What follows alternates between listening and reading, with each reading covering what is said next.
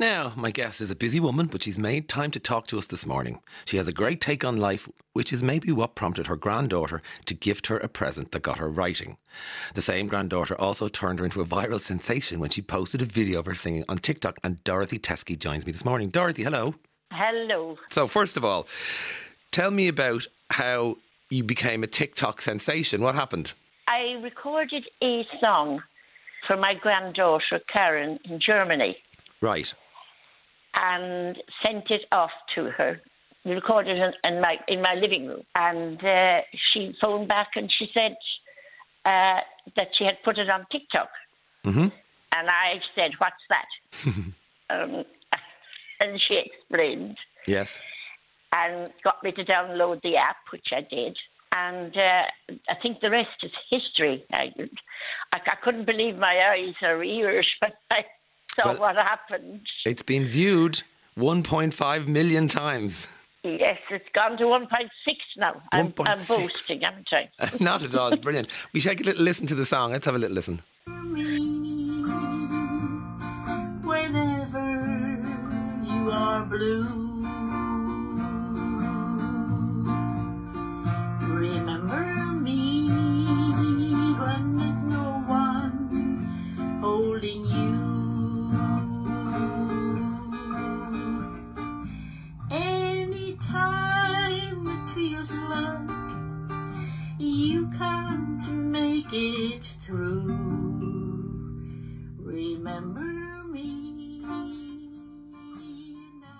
Now, Dorothy, a TikTok sensation and airplay on Radio 1. Congratulations. Thank you. I think it's blowing my mind. I love that. I love that. You're so charming. Tell me this. So, this this granddaughter's some ticket, isn't she? She also gave you an amazing gift, and I have the book in front of me now. Oh, my goodness. This- You're some you're some force. So, tell me about the gift she gave you that got you writing. Well, it was, um, she bought a subscription from a firm called Storyworth in Philadelphia. And she sent me a question every Monday for a year, which I had to answer. At the time, I thought it was just for my family and maybe in future my great grandchildren might listen to it or look at it. And um, that took legs as well. and I answered the question, and it took me a year to write the to write the book. So, this is And- actually very clever, isn't it? At the time, I, I didn't realize what I was getting into, and this was for family, and um, uh, it, it it kind of um, makes me very humble to think that uh, a lot of people are now reading it. What kind of questions did they ask you on a Monday? Oh, like what I was like at thirty, you know that that sort of thing. What what life was like, um, the hardships that are, that we had to suffer growing up, especially in wartime, and um, what else? Was it? Well, I'm looking here, Oh. right? So, one is, this, what were you like when you were 30? When you were 30, you were married for 10 years already. Well, what was the first meal you ever cooked successfully? It's very charming, but I love when it gets to the relationship advice. You're very wise. What's your big piece of advice for relationships?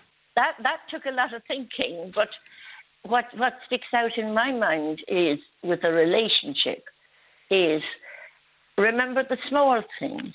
Don't overlook the small things, like a touch, um, a kiss and a hug goodbye, and a kiss and a hug on meeting.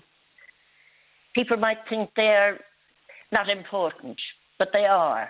They are in life, and I found that out the day that my husband went out the door, and he did get a kiss and a hug, I'm glad to say.